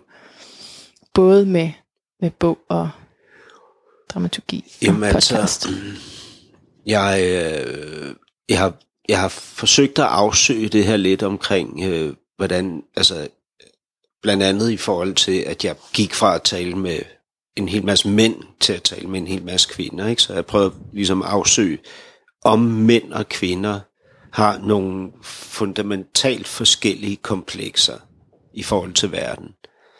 Og det synes jeg, vi har. Altså, og jeg, jeg har ikke noget bud på, hvorfor vi har det, om det er biologisk eller socialt, mm. det ved jeg ikke noget om. Men jeg synes, der er nogle forskellige tendenser. Øh, og jeg er ikke forsker. Jeg har selvfølgelig læst meget om det, ikke? Øh, og læner mig op af nogen, der er forskere. Så, så det baserer sig på det, og så på mine erfaringer for de her po- programmer. Ikke? Jeg synes, med mænd, der er vores, handler vores kamp om, at vi, øh, vi, vi, må, vi må ikke tabe. Altså, vi må ikke tabe det slag, som livet er. Altså, øh, vi, Hmm. må ikke, vi må ikke øh, lide nederlag. Det er det, det handler om. Ikke? Okay. Og det er fra det helt lille til det øh, fundamentalt store. Ikke? Altså, jeg må ikke tabe som person i det her liv. Ikke? Jeg skal sejre. Og så altså, er det også de helt små øh, begivenheder. Altså, øh, den der ordveksling med min kollega, Nå. den tabte jeg. Skam, skam, skam. Ah, ikke? Den der øh, badmintonkamp, den vandt jeg. Stolthed, stolthed, stolthed. Men, men hvordan, hvordan taber man i livet? Det skal jeg lige forstå. Jamen det er jo, altså, det er jo meget konkret. Et nederlag er et nederlag. Ikke? Altså, en, det kan være en ordveksling. Det kan være en, Så det er de små ting, men hvad med de store? el- eller en kontrakt, der ikke bliver forlænget. Ja. Eller hvad hedder det? Et, et barn, der øh, lige pludselig ikke vil se en i en periode. Mm. Eller, altså, det, det er sådan... Altså, det, det store er jo at være... Øh, at have tabt i forhold til livet. Ikke? Ja. At, øh, at være en, en grundlæggende fiasko. Ikke? Mm. Altså, man, jeg synes, okay. det bedste billede på det er, at, at vi mænd har vil gerne have følelsen af, at vi sidder op på en, en, en, øhm, en hvid hængst i en skinnende rustning. Ikke? Deroppe sidder vi, øh, og så øh, skrider vi gennem verden, og folk kigger på os og ser Roligt op til os, er og roligt, og, mægtigt. og vi er på vej hen et sted for at hente en kvinde, ikke, der skal reddes. Ja. Øh, og, og jeg er godt klar over, at mange vil sige, at det, det er gammeldags billede, og sådan er det. Jo, sådan er det. Ja. Sådan har vi det. Ja. Der vil vi gerne sidde. Ikke? Det vi så ikke må, det er at falde ned fra den hvide hest. Nogensinde. Vi må bare ikke falde ned fra den hest. Ikke? Er det, er det Og, ja. og det gør jo så, at vi sidder deroppe inde i en rustning, ikke? med alt hvad vi er, som jo er andre ting end rolige og stoiske og stærke. Ikke? Men vi sidder deroppe på den hest i den rustning og tænker, jeg må ikke falde, jeg må ikke falde, jeg må ikke falde. Ja. Ikke? Kvinder, tror jeg, at der er det noget helt, helt andet. Jeg tror, jeg tror I har det sådan, at øh, jeg, jeg tror, det er meget mere komplekst. Altså, der er mange, det er meget mere, øh, der er mange flere øh, tråde og retninger og påvirkninger for kvinder, end der er for mænd. Ikke? Altså, det man kan sige, det er ret enkelt. Ikke? Tab eller vind for en mand. Ikke? Ja. For en kvinde. Men, men for en kvinde tror jeg, det handler om, at, at du synes, at du skal gå gennem livet øh, og møde alle livets besværligheder, og man må ikke kunne se det på dig. Altså, du, du skal se ud som om, at du Nå, har altså det. sådan rent fysisk Har det. ydre ja, skal altså, være smuk. du har det perfekt, ikke? selvom øh, børnene skriger, ægteskabet går i opløsning, øh, dit firma går ned, du får ikke betalt. Altså, Men sådan det- har jeg det jo ikke. Der er jeg jo den forkerte at sige du til. ja, Fordi jeg lægger det jo, nej, det lægger jeg det jo netop frem med, at, at jeg siger, hvor, hvor galt det står til. Ja. Altså, jeg, jeg, har, jeg, har, jeg har ikke lyst til, at der skal være noget i mit liv, som jeg ikke kan tale om. Fordi frihed for mig, det er at, at, at tale om. Måske især de svære ting. Ikke? Men er det ikke også, fordi du gør op med noget så? det, men det er nok, det er nok øh, tiden i, i religionen og den der ene sandhed, hvis jeg går op med noget. Jo. Fordi der ser det ikke godt ud.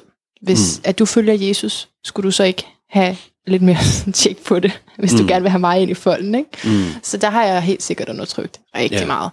Ja, det, det, jeg kan følge det på min egen måde. min Men egen hvis du ser måde. på, altså for eksempel make-up, hvad er Ja. det? Altså, Jamen- hvad er det andet end Jamen, jeg kan godt forstå, hvis det, det noget, er man lægger hen over sin hud? Ikke? Ja, Øh, den tid, I bruger på jeres hår, på jeres tøj, når man kigger på, nu ved jeg ikke, om du har sådan nogle her dameblade.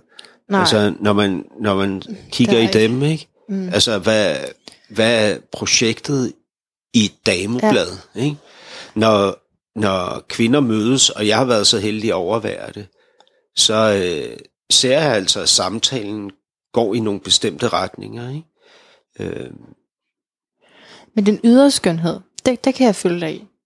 Fordi det, men det er fordi, jeg synes, det, er, det gør livet bedre, hvis jeg er smuk.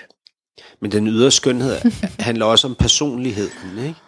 Altså, din jo. Personlighed skal sejre, eller ikke sejre. Din personlighed må ikke krakelere, ikke? Ligesom dit udseende. Jo, jeg begynder at forstå, jeg begynder at forstå lidt, tror jeg. Ja. At det, for mig er det i hvert fald sådan, der skal have været en mening med galskaben. Og, og noget af det værste, man kan sige, øh, altså det er sådan, hvor, hvor jeg er ked af, at det endte sådan. Det er ikke endt, men det er overhovedet ikke endt Mm. endnu. Mm. Ja. Mm. Okay, så det du siger er, din, din øh, søgning her har resulteret i, at, at altså, kvinders måde at gebære sig på, det er bare meget mere komplekst, og deres selvopretholdelse er trukket af noget andet end mænds. Jamen altså, hvis mænds image er, hvad hedder det, sejr, ikke? Ja. Mod, mod øh, nederlag, så tror jeg, at kvinders handler meget, at kvinders image er, handler mere om, om at, at tingene ikke må krakelere. Personligheden, udseendet, det må ikke krakelere. Det vil så sige, at så skal, så skal I jo gå gennem livet øhm, og se ud, se ud som om alt er godt, også når det ikke er det. Ikke? Det er, jo, det, det er jo frygteligt, hvis det er sådan. Så gør jeg det helt forkert. Nå, det ved jeg ikke. jeg er totalt krakeleret. Men altså, jeg finder mig selv, at jeg... Måske... Nå, men det tror, det tror jeg da ikke. Nå, men det, det, der er Har mange... du, har du døtre?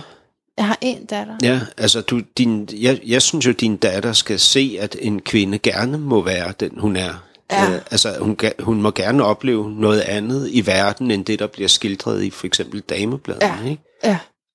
Ja, bestemt. Ja. Men er vi ikke også Jo. bare vidt forskellige, og, og hjernerne er forskellige, så er der nogle af de her kvinder, som er, er mere maskuline alligevel, og altså det er, er det ikke også lidt rodet sammenblandet efterhånden? Jo, jo, selvfølgelig. Det, er der er jo ikke noget, der er entydigt. Man kan heller ikke sige, at mænd er dårlige til at tale om følelser, som Nej. jeg jo har gjort, ikke? Nej. Øh, men det, altså, man tillader sig jo alligevel ligesom at, at tage et standpunkt for at undersøge noget. Ikke? Ja. Og så kan det være, at man, jeg har fundet ud af, at mænd er faktisk rigtig gode til at tale om følelser. Ikke? Og jeg har meget nemmere ved at tale om følelser med mænd, end jeg har med kvinder. Nå. Det har jeg jo fundet ud af, ikke? Så jeg blev jo modbevist i mit udgangspunkt, som hed, mænd kan ikke tale om følelser. Ja, ja, okay. Altså i forhold til kvinder, øh, jamen der, der kan jeg ikke konkludere noget. Nej, godt, sige. godt. Lad os lade den være åben. Nej, men altså det, hvis jeg skulle lægge mærke til noget i dem fra det der med, med kvinderne, så var det, at, de, at flere af dem var, altså godt kunne synes, at mænd var lidt vattet, hvis de snakkede for meget om følelser. Ja. Ja, Og det, og det lå jeg mærke til, at det kunne jeg genkende meget for mig selv, og jeg var overrasket over, at de andre også havde det sådan. Ja. det er ikke bare noget, jeg synes. Men det er egentlig ikke, men det, for mig er det egentlig, slet ikke, når mænd snakker om følelser, men, men når, når mænd brokker sig, det er mere det.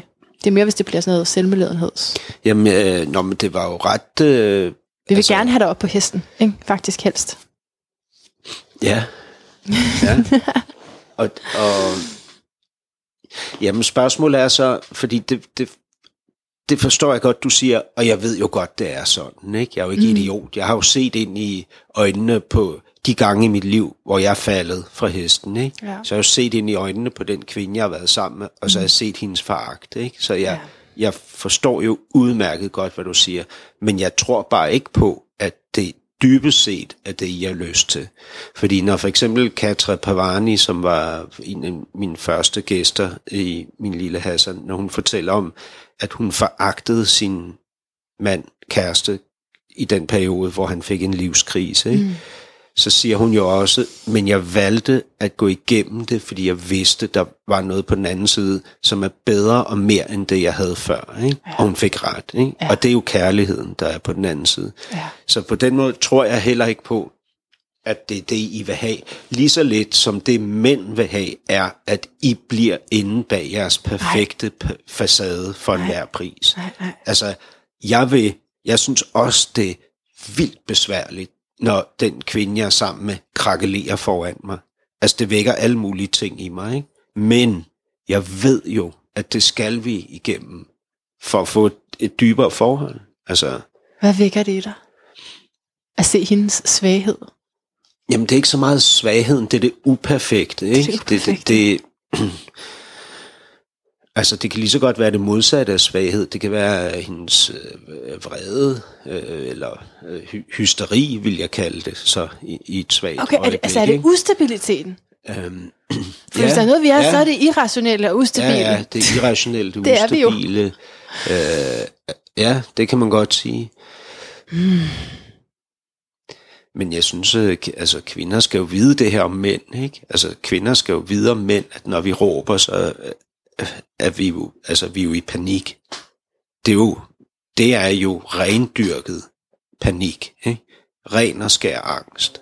Men sådan en som mig, jeg kan blive sådan helt, nu må du simpelthen lige have arbejdet lidt mere med dig selv, altså for at du kan stå i det her forhold til mig. Fordi Jamen- det der, det er bare så umodent. Det vil du ikke sige til en kvinde, der græder, for eksempel. Vel, der vil du tænke, her der giver hun udtryk for sine følelser. Det kan Ja. godt være, at det ikke er... Jeg tænker, er det, det, det kan godt være, at det er uformuleret, ikke? Ja. Men hun giver udtryk for sin... Altså, det er jo det samme med Okay. Altså, det er jo bare... Det er jo, det er jo uformuleret, ikke? Men det er jo følelser, altså, okay, kan man ja. sige. Ja. Jeg forstår godt, hvor- hvordan det rent praktisk kan være vildt besværligt med vrede mennesker, ikke? Altså, mm. det forstår jeg godt. Ja. Altså, det er ligesom... Øh, men det kan fandme også være besværligt med kvinder, der giver sig til at græde, ikke? ja. midt i det hele. Det, det, altså ja. på gaden, eller foran børnene, eller hvad hedder det, i brusen, eller i bilen, mens man er ved at finde vej. Eller... Jamen, Jeg var alene med børnene i går, og min søn skar sig, og så begyndte jeg også at, at, småhulke i stedet for Ja. at hjælpe ham. Og Ja, han ja, var det sådan, jo mor, det. det eneste du ikke må gøre, det er at græde. Ja, han er otte år. ikke? ja. Nå, Ni for år, sjov. ja. Jamen altså, da min datter kørte med sit elektriske løbehjul ind i en sten og flækkede sit øjenbryn, så begyndte jeg at råbe af hende.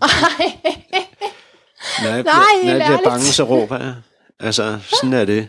Altså, fordi det var hendes skyld, at, eller bare noget. Ja, men hvad fanden bare. råbte jeg? Lad være med. Kraftet mig for åndssvagt. Eller, øh, Ja. ja. Ja, ja. Jeg, jeg kan genkende det der øh, fra, fra, når jeg ikke har sovet. Og også den der sådan hudløshed, altså raseri. Jeg kan faktisk godt, du har faktisk også lært mig, jeg tror, du har connectet mig lidt mere til mit eget raseri. Jeg har fået blik for det. Jeg har fået øje på, hvor, hvor tit jeg egentlig også kan være rasende. Mm. Men det, men det er tit, hvis jeg ikke sover eller spiser rigtigt. det er jeg Ja, en jamen, jeg er dårlig. også meget sensitiv over for det der med søvn og mad, Ja, har jeg fundet af. Så bliver det værre. det er Ikke? virkelig en dårlig idé. Ja, Kommer alle ens mørke sider mere frem så? Er det sådan? ja, ja helt klart. Med lavt blodsukker under. Og sådan Ja. noget. Ingen tvivl om det. Ja. Men jeg vil sige i forhold til kvinder, så altså, jeg, jeg elsker øh, altså, øh, kvinders følelser egentlig. Altså både gråd og vrede og alt det. Jeg synes, det er vildt lækkert. Øh, det, det jeg er bange for, det er jeres evne til at, øh, hvad hedder det, øh, altså, til at straffe med, ved- at holde følelserne væk fra, fra mig, ikke? Ja. Det det, det er der, jeg bliver bange. Altså, det er det, der rammer mig hårdest. Så er det faktisk fint at græde. Det er faktisk Ja, ja. Okay. Så det kan også blive for meget, det er klart, men sådan Ja. er, vil I jo også have det den anden vej rundt, ikke? Jo. Altså alt, altså, Jo. Ja. Man er nødt til at holde lidt sammen på sig selv også. ja, ja, det er bare, det. bare lidt, at, der, at Ja. der er noget, der trods alt er ens eget ansvar. Ja. Altså, jeg skal jo i hvert fald spørge dig til, til sidst, um, øh, om du har fortrudt præmissen for min lille Hassan. Fordi du, øh, det er det her med, at du, du graver i folks sjæle, og så siger du i din sidste episode, at måske var det for at finde krænkelser, og for dermed så at kunne føle dig som det offer, som, som du har en tendens til at føle dig som. Siger jeg det? I, I det sidste Ej, det er, min, kvindeprogram? det er min gengivelse. Nej, du har en psykolog-team. Nå ja, ja. Nej, jeg har, ja, jeg har min, min psykolog inde. Ja, ja. det er rigtigt. Ja. Mm, Der, der, er I, der sætter I det hele sådan på spil. ja. Eller, ja, men det er rigtigt. Mm. Altså... Mm, nej, jeg, altså, jeg bestemt ikke fortrudt præmissen. Ikke på nogen måde. Okay. Øh, altså, jeg synes, det har været fuldstændig fantastisk. Men, altså,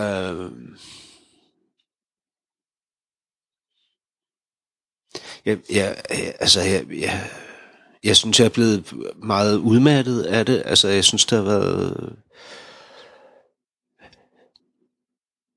Nej, jeg, jeg ved simpelthen ikke, hvad jeg skal sige. Jeg, jeg synes, det har været røvhårdt at lave Ja. programmerne. Ja. Det er der ingen tvivl om. Jeg synes også, det har været udviklende og vildt spændende og, og sjovt. Og, øhm, altså, det, det har ligesom været alle de ting for mig. Men, men det, det, der jo er med den type programmer, det er, for at det skal give mening, så er jeg nødt til, øh, for at lave programmerne igen, at stå et nyt sted, hvor det er vigtigt at lave det. Ikke? mm, Og i forhold til mændene, så havde jeg det jo sådan, da jeg gik i gang, at det var sindssygt vigtigt for mig, at opbygge et, et sprog og en platform, øh, hvor mænd kan tale om følelser, uden at det er skamfuldt, men at det tværtimod er stolt. Ikke? ja.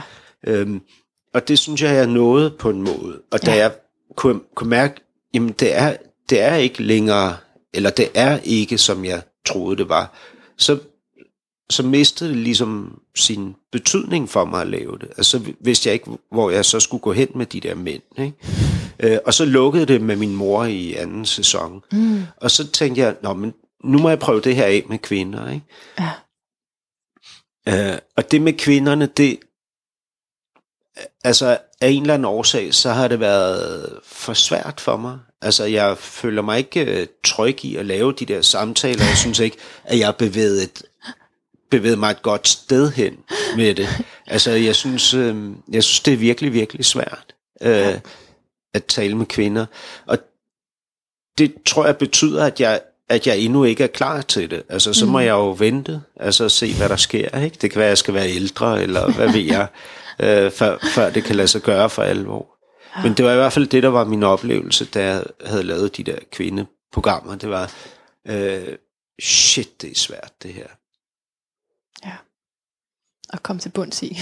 Ja, at forstå og Ja. opbygge noget fælles. Og, altså, jeg, jeg tænkte jo i kvindeprogrammet, når jeg starter øh, programmet med at sige, øhm, øh, ha- hadet er kærligheden, der er mislykket, og jeg har Ja. fundet ud af noget skældsættende. Jeg hader kvinder. Ja. Og så spørger jeg så min gæst, hvorfor hader du mænd? Og så Ja. siger de hver og en af dem, jeg hader ikke mænd, Ja. ja. jeg elsker mænd. Ikke? Altså, jeg, jeg, jeg, jeg har i hvert fald oplevet, at præmissen for kvindeprogrammerne ikke, øh, ikke lagde den grund for, for at øh, have en samtale, der gravede sig dybt ind i forholdet mellem os, som jeg havde håbet på. Nej, nej. Og så kan man sige, nu siger jeg, at, jeg, at, at det er fordi, jeg ikke er parat, ikke? og jeg ikke står et sted, hvor jeg kan kommunikere omkring det her. Og, sådan noget. og det kan også godt være, det kan også godt være, at jeg bare ikke har fundet formen. Men det kan jo også godt være, at kvinder har virkelig, virkelig svært ved at øh, tale om sig selv ærligt. Hmm. Ja, men det var måske også, fordi det var lagt meget op til, at man skulle snakke om mænd ærligt. Ja. Og det er, det er nemmere. Jamen, det ved jeg heller ikke, om I kan. Nej. Fordi hvis, hvis I skal tale om mænd ærligt, ikke? Ja. Så, kan I ikke, så kan I ikke sige, at han kommer altid for sent. Nej. Altså, det er ikke at tale om mænd ærligt. At Nej. tale om mænd ærligt vil være at sige, jeg, øh, der sker det her inde i mig hver gang, Ja. at jeg begynder at tænke sådan her om ham og sådan Ja. noget, ikke? Øhm, men men det, det, det synes jeg bare, I har enormt svært ved. Og sige, hvad der foregår indeni. Eller Ja. at, at connecte til hadet. Altså, du Ja. har helt klart hjulpet mig til at, at connecte til mit had. Altså, til mange ting. Ja, altså øh, ikke bare had. Okay, først og fremmest, så skal man jo have en kvinde til at indrømme, at hun hader en mand, og selvfølgelig ja. hader I mænd. Ja. Selvfølgelig. Ja, altså ja, ligesom ja. I elsker dem, så Ja. må I jo også have dem. Jo. Så hvorfor siger alle de kvinder, der gæster mit program, jeg hader ikke mænd? Altså, når jeg endda har forklaret, hvad præmissen er, det giver sgu da ikke nogen mening. Okay, så først og fremmest at indrømme hadet, ikke? det er det første skridt. Andet skridt er så at vide, hvor hadet stammer fra, Ja. hvad det handler om. ja. Altså, hvor kommer det fra rigtigt? Ja. Altså, det er jo ikke bare øh, jeres mænd, der gør, at I hader mænd. Nej, det er jo følelsen Det af ikke at blive set rigtigt. en dem, masse ting, ikke, som ja, også stammer fra andre oplevelser i livet. Og, sådan Ja, ja. og det, er jo, det er jo den samtale, jeg gerne ville have haft, mm. ikke? Som jeg ikke når at få med nogle af mine gæster for alvor, synes mm. jeg. Det, det er next level. Og, og du har ret i, det er, der er meget også øh, måden, man, man spørger på, hvordan man får det frem. Og det synes jeg selv er vanvittigt svært. Ja, det er skidesvært. Ja, Ja, sej opgave. ja, Øh, Jakob Olrik har stillet dig et spørgsmål Ja. fra sidste episode. ja Og kom det- med det. Og det er... Ej, Han spurgte det for sjov et først, og så spurgte han om, øh, hvor, hvor sårbar du egentlig er i din, i din udsendelse der. Ja. Hvor sårbar du egentlig er. Altså, det, jeg kan ikke svare på det sådan, jeg er 80% sårbar. Det kan jeg ikke sige. Altså, i nogle øjeblikke har øh, jeg overladt det hele til, hvad der måtte ske. Ikke?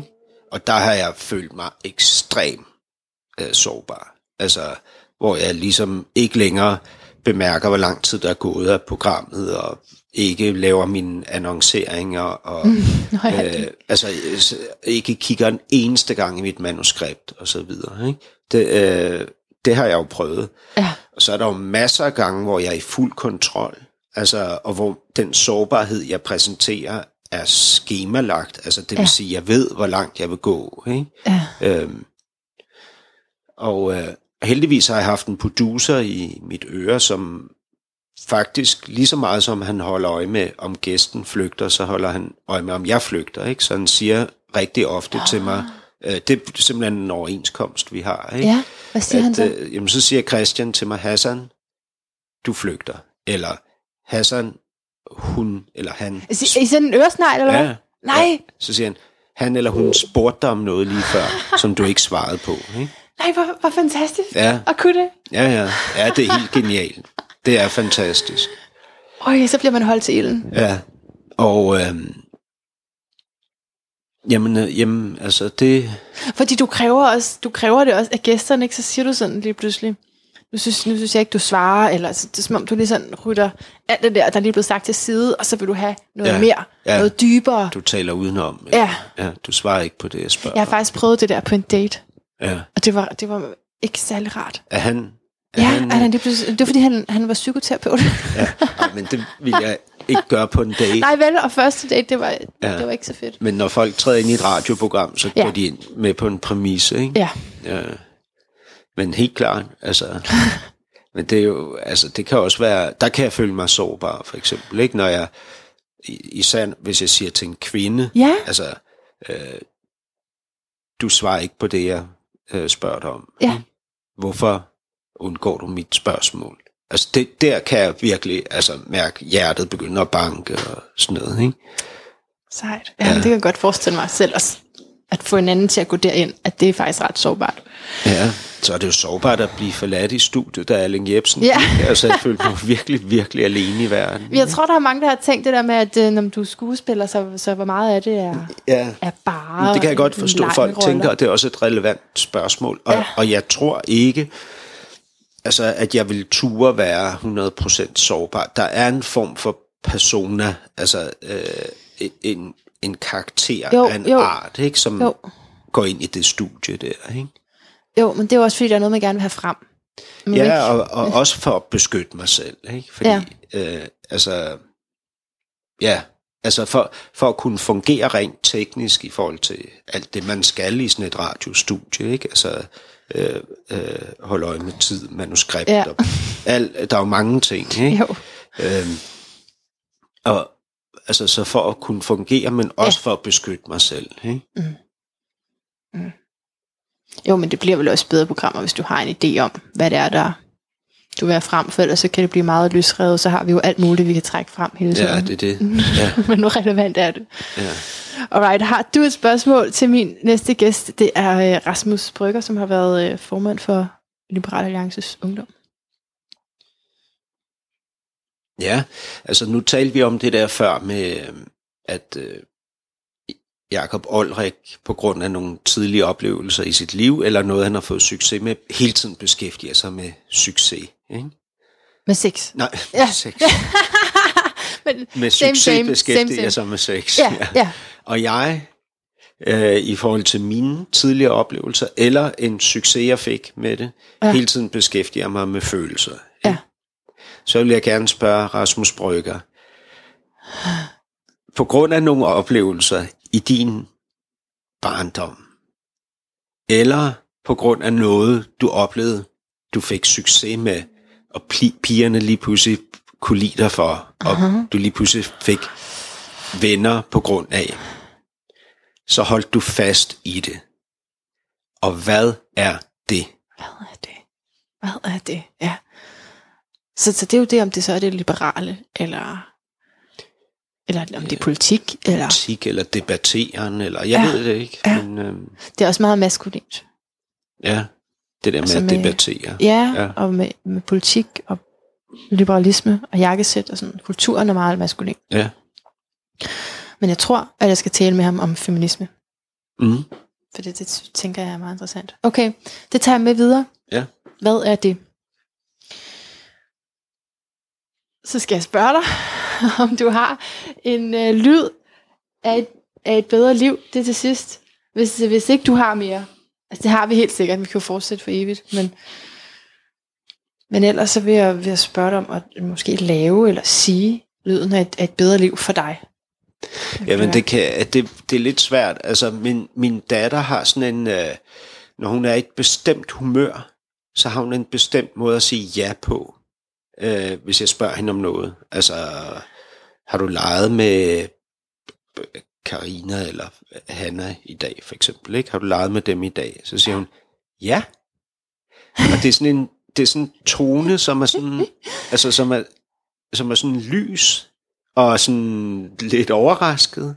Øh, og, Sød. Ja, og sådan positiv, Ja, ikke? ja, ja. Øh, og det er virkelig bare, altså, tænk engang, hvis man kunne svare på nogle flere ting i livet med, med den tone, ikke? Den lyd.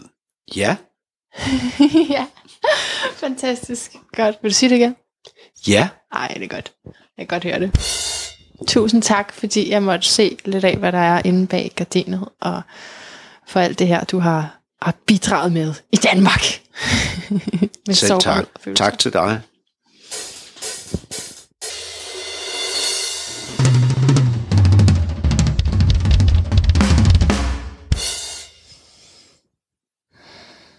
Og tak til dig, kære lytter, som er med mig endnu. Af hvem ved hvilken årsag. Måske har du bare ikke fået slukket. For det her er jo bare aftroen. Det er bare her, jeg plejer at bede dig skrive en iTunes review. Gå ind på min hjemmeside. Find Facebook-siden Lyden af et bedre liv. Kommentere, linke, poste, tagge, hashtagge, like. For guds skyld like hvis ikke love eller wow.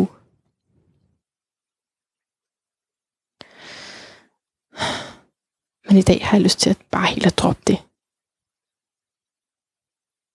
Altså, bed dig lade være. Bed dig slukke, eller ikke slukke, eller, eller ikke lade være, eller bare bed dig ikke at lade dig påvirke af, hvad jeg siger til dig. Sådan alt for meget i hvert fald. Hvis der er noget, der har fået skældsættende betydning for mig efter det her interview med Hassan Prejsler, så er det hans studie af kvinder, hans udlægning af, hvad kvinder ikke tillader sig selv. Det er, at vi ikke taler ærligt om vores følelser, og ikke tør stå fejlbarlige, krakelerede, uperfekte frem. I første ombæring provokerede det mig, fordi jeg tænkte, det er jo øh, det er jo, det er jo det, jeg vil med det her Maria Gulær projekt. Det er, at jeg får lov til at stå ufuldstændigt. Det er, at, at de kan, andre kan tænke, hold kæft, hvor hun snart dum at høre på. Fordi jeg har simpelthen brug for, at der er nogen. Jeg har simpelthen brug for, at der er nogen, der snart er lidt mere dum at høre på. At vi også får lov at være med. at man får lov til at spørge. Jeg startede med at være meget omkring yoga, fordi der følte jeg helt sikkert, at der var meget, jeg ikke vidste, og meget få, der turde spørge, og rigtig mange, der bare påtog sig en rolle, fordi mm, resten kan man vel google sig til, eller noget. Men der er mange ubesvaret for mig. Altså, jeg svømmer rundt i uvidenhed, og, og har masser af spørgsmål, masser af undersøgelser endnu. Det er bare det, at jeg tror øh, alligevel, jeg er faldet i den fælde, som Hassan Prejsler øh, har gjort mig opmærksom på, er for os kvinder. Og det har været i min manipulative måde at markedsføre podcasten på. Nu sælger jeg jo ikke yoga længere, før har jeg også prøvet at sælge det. Men nu er det ligesom, nu er det ligesom bare lyden af et bedre liv, jeg prøver at promovere. Og, og det, det, man kan sige, det skal vel til en moderne verden og sådan, men, men jeg føler, det er en forstillelse. Og jeg føler ikke, jeg er helt ærlig, når jeg gør det. Når jeg beder dig om at gå ind og skrive en anden. Det skal jeg jo ikke, det skal jeg jo ikke gøre, altså. Du skal jo ikke gøre det, fordi jeg siger det, eller beder dig om det, eller bliver glad. Du skal jo ikke gøre noget for, at jeg bliver glad. Altså, mindre vi er gode venner. Altså, du, du skal jo bare, du skal jo bare lytte med, hvis du vil. Lad være at lytte med, hvis du ikke vil. Så. Jeg håber, du vil gå med mig videre mod en øh, ærlig destination.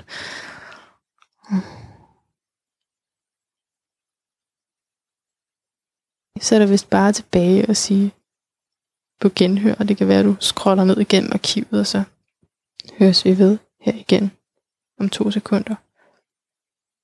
Det kan også være, at du venter til på søndag. Tak.